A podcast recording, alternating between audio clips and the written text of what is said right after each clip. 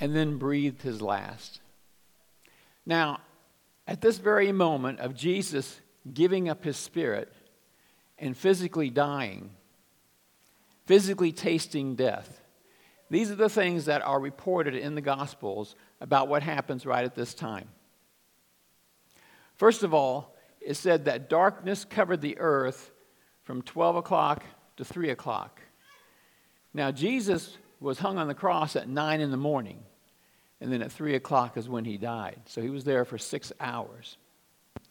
And at the time of his death, his actual death, the Bible talks about the earth shaking, rocks splitting, tombs opening, dead people being raised. It's like all creation is reacting to the death of the Son of God. The death of the one who is life itself. And the Bible says that Jesus, in Colossians, it says, He is before all things, in Him all things were created, and in Him all things hold together. So when the Son of God breathes His last, creation reacts violently.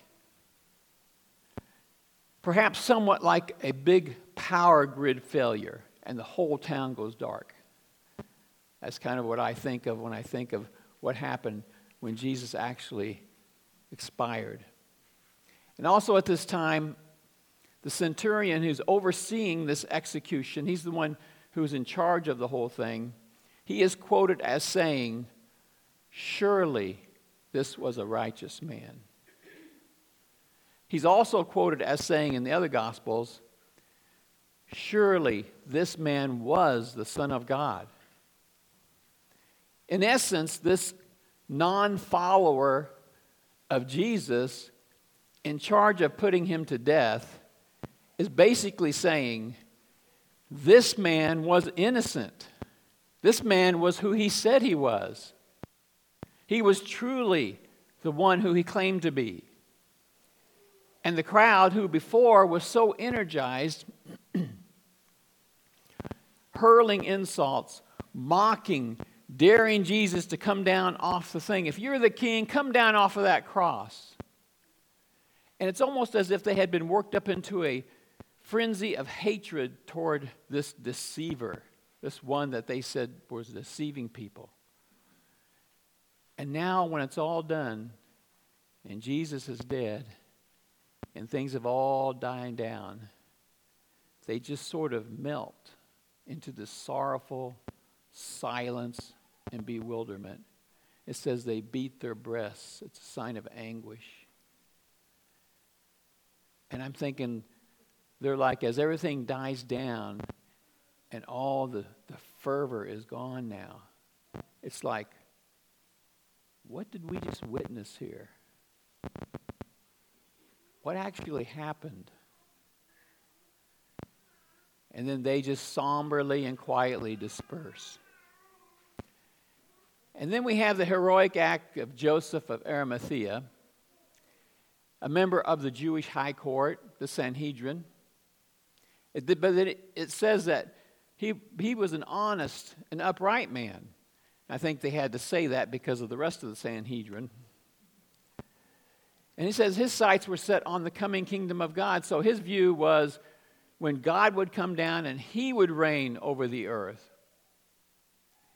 He did not consent to the religious leaders' plot to destroy and kill Jesus. And in a move of righteous boldness, I think this Joseph was uh, quite a guy he requested that he could take the body of Jesus and care for it. And then he placed him in the tomb that had never been used, his own tomb. And he honored and reverenced Jesus by the way he took care of his lifeless body. So at this point, how would we describe the mood and the atmosphere and all that's going on here? How would we describe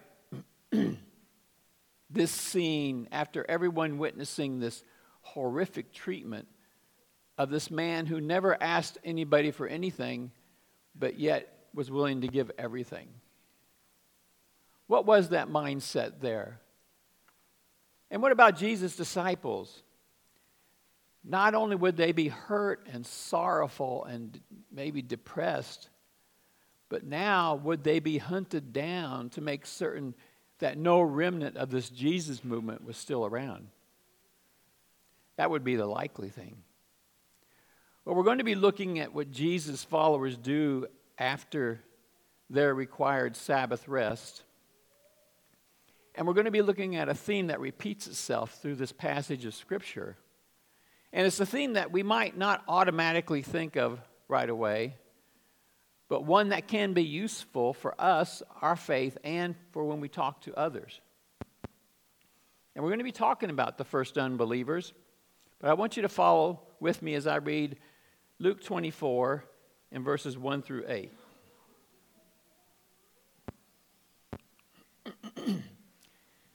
It says, On the first day of the week, very early in the morning, the women took the spices they had prepared and went to the tomb. they found the stone rolled away from the tomb, but when they entered, they did not find the body of the Lord Jesus. While they were wondering about this, suddenly two men in clothes that gleamed like lightning stood beside them. in their fright, the women bowed down with their faces to the ground. But the men said to them, Why do you look for the living among the dead? He is not here, he has risen. Remember how he told you while he was still with you in Galilee? The Son of Man must be delivered over to the hands of sinners, be crucified, and on the third day be raised again.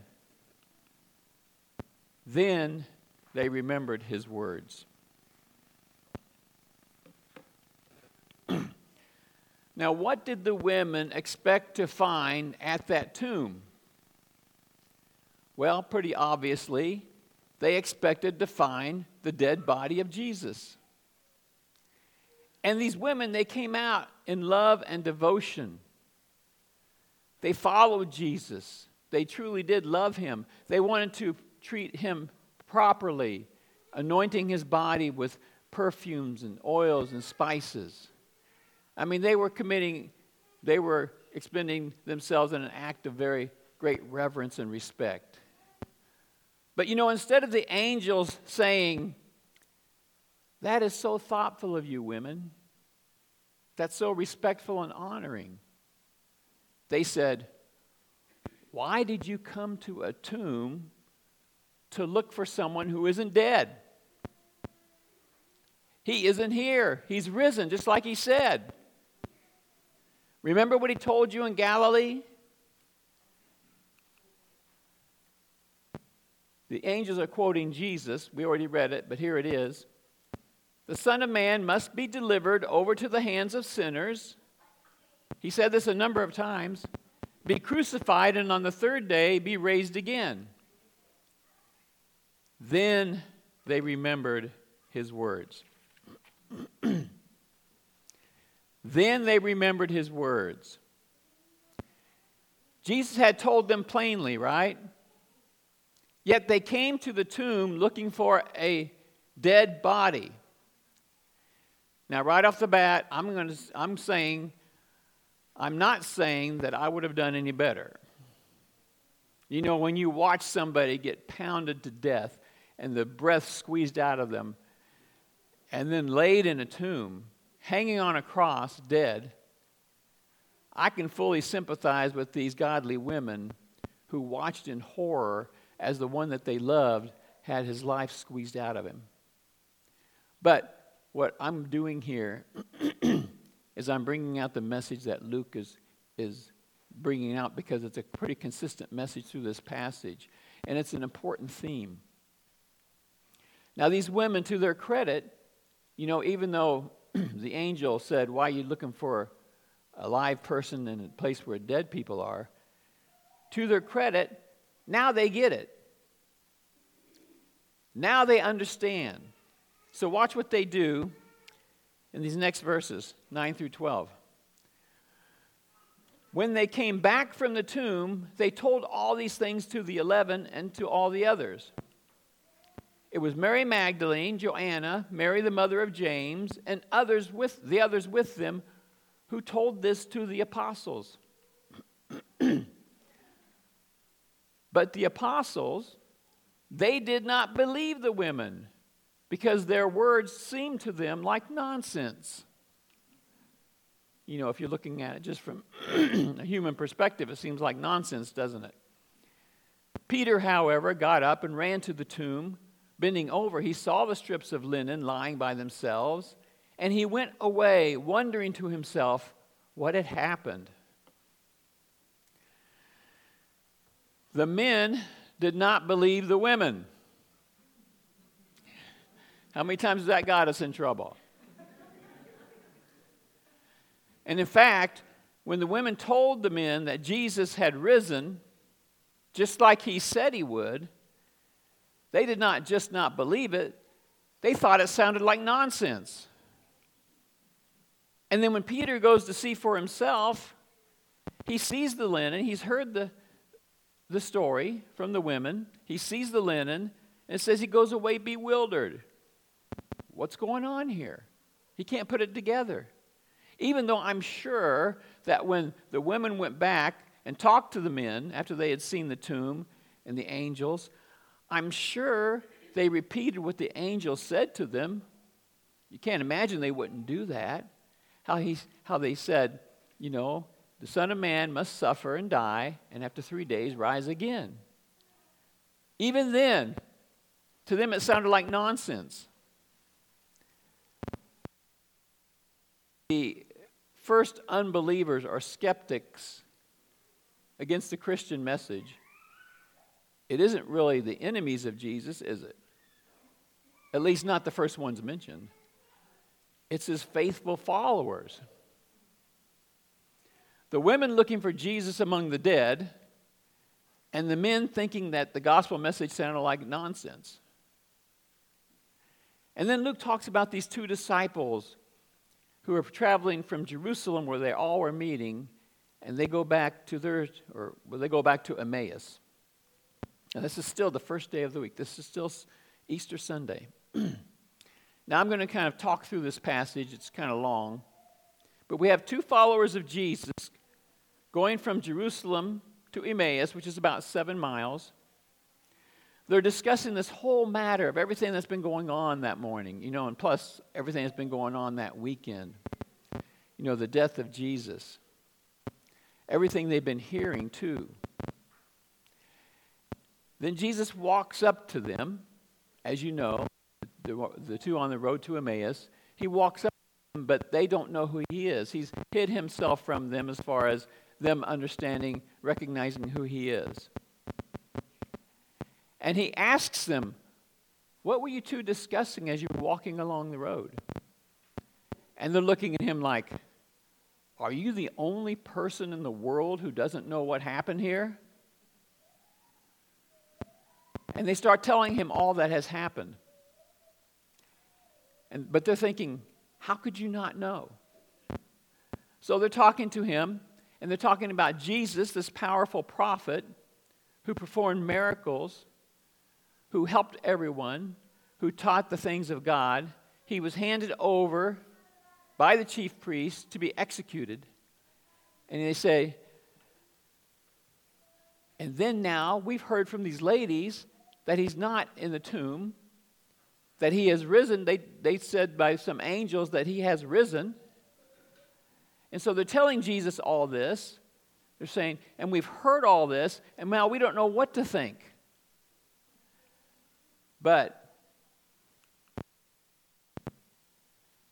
here's, here's their summary statement. But we had hoped that he was the one who was going to redeem Israel. And what is more, it's the third day since all this took place. So it seems a little ironic to me that the way these two disciples are telling Jesus their story, what were you guys talking about? And they start telling the story, it sounds like they are repeating the same things that Jesus had told them before he died. So, as they describe the story, it sounds like it's coming out exactly like the way Jesus told them it would happen. But then they say, But we had hoped. they're, they're actually telling him the good news of the gospel, but we had hoped that he was the one who was going to redeem Israel. And what is more, it's the third day since all this took place, and Jesus said,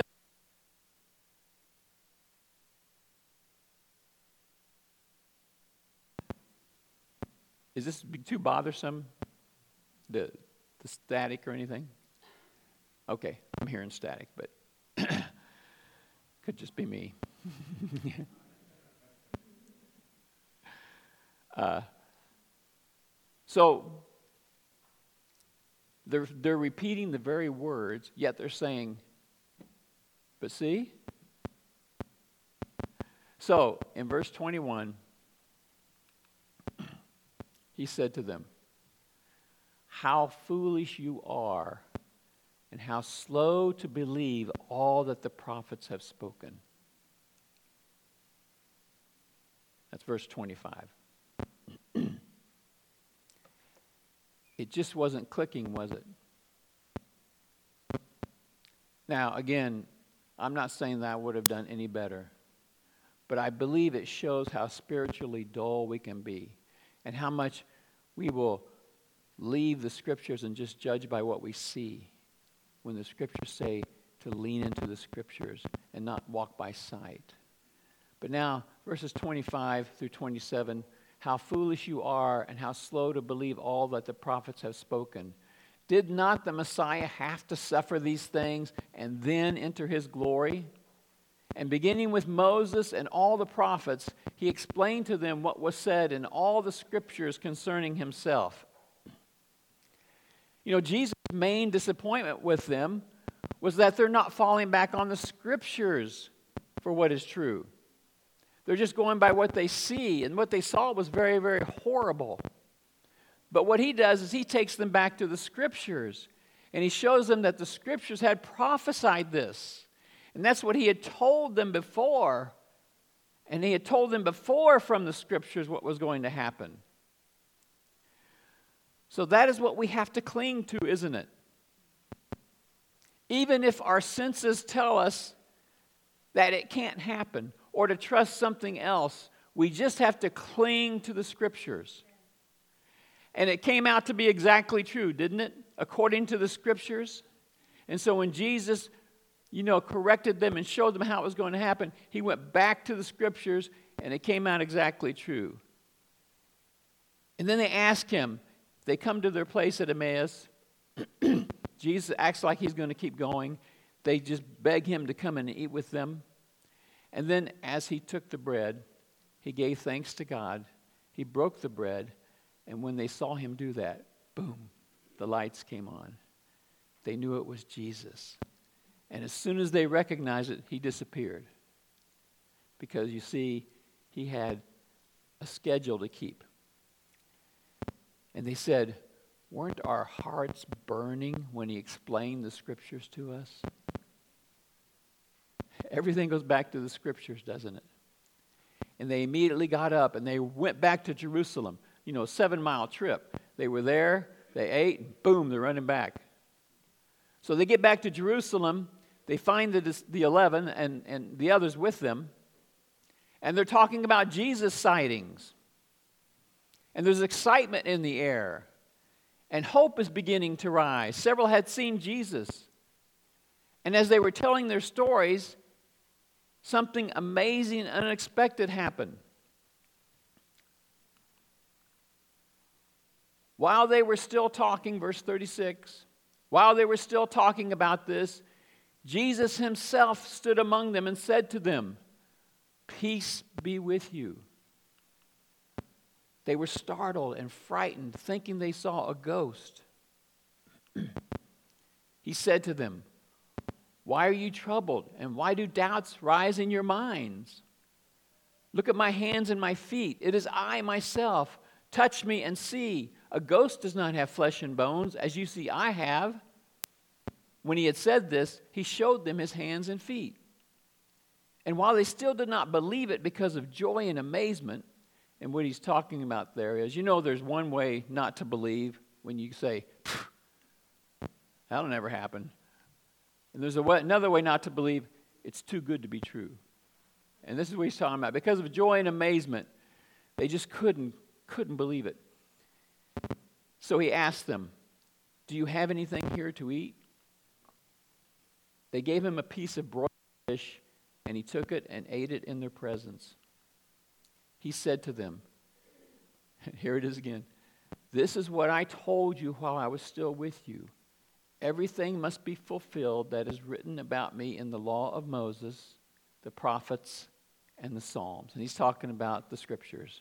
That's how they just divided it up. Is one way they did. So they are excitedly sharing their stories. And literally, and I mean literally, Jesus is standing right among them. His first words to them, Peace be with you. And their first words were, Whoa, who said that? Just kidding. I just put that in there. it says they were startled and frightened. They thought he was a ghost, they thought he was a spirit.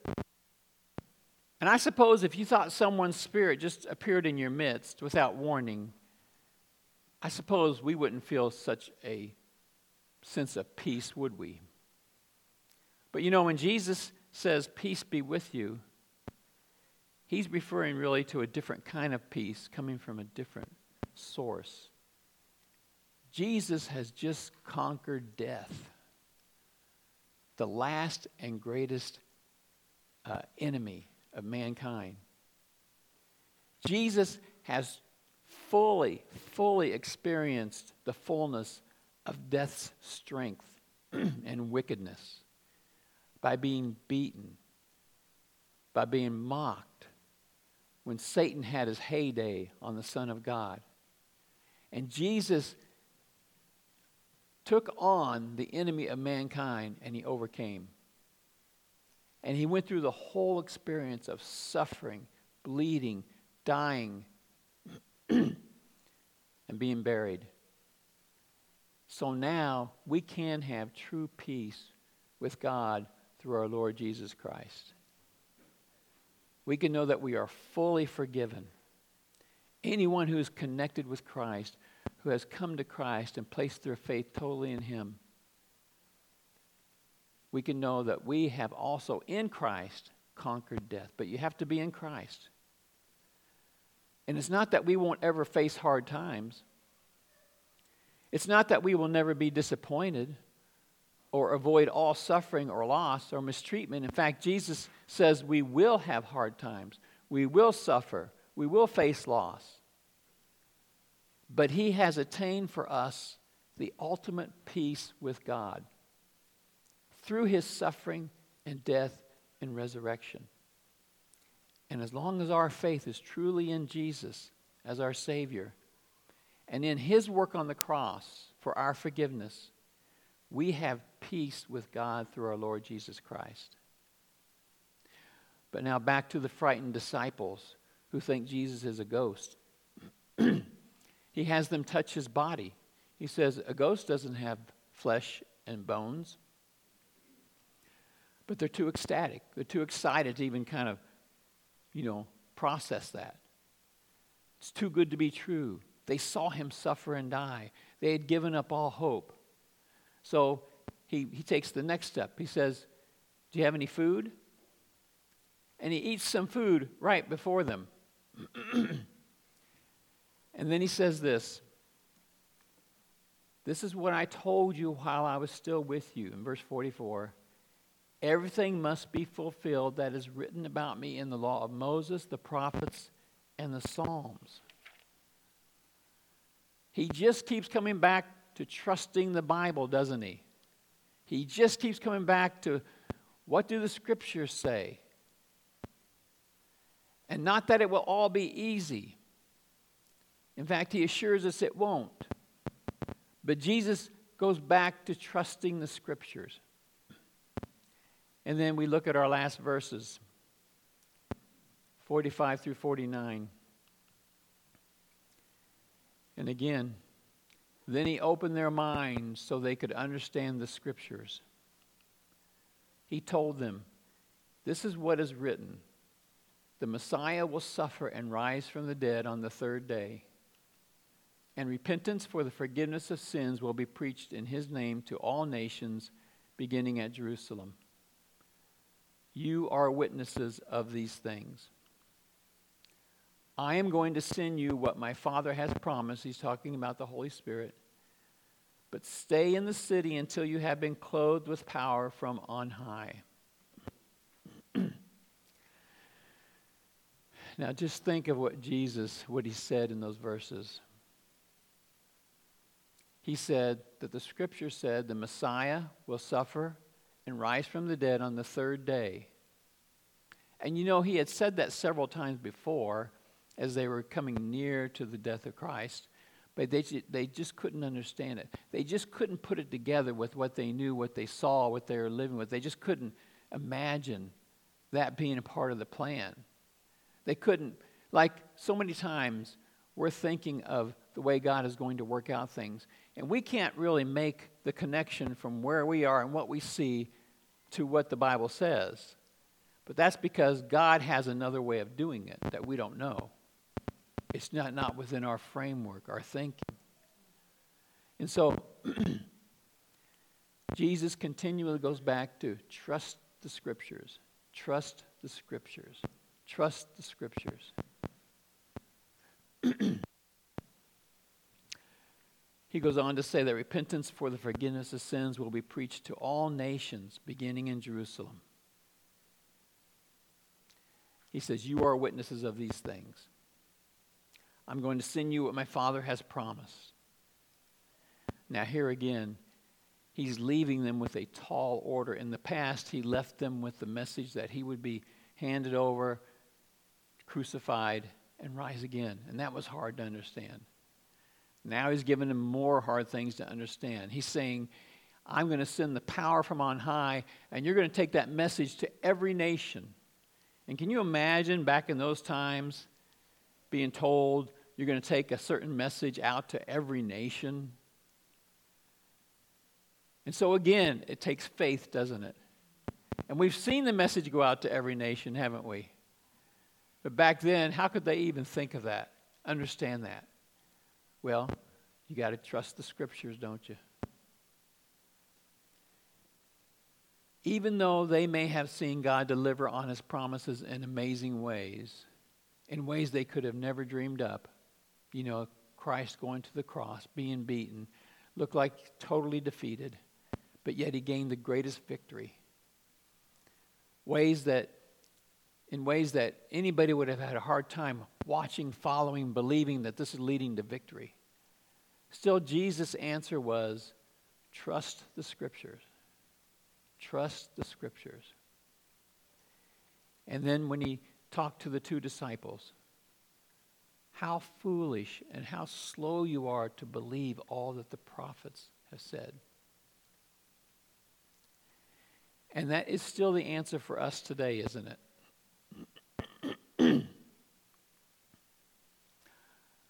you know, my question who were the first unbelievers against the gospel message? It was his followers, wasn't it? step by step, they just couldn't believe it until they saw it happen. And then it, then it all made sense. But from where they were to where they were going, they didn't see a pathway. And that's the way it is so many times. And you know, recently, we have been noticing popular Christian leaders, pastors, authors, musicians, that people had followed and had learned from and had gained in the Christian faith from. And they say, I don't believe it anymore. Because they've seen something that doesn't look like what they think God should do. They've seen suffering and they're thinking, why does God allow that? They see things, but you see, there's so much that we don't know. God is infinite, and every characteristic of Him is infinite his wisdom, his love.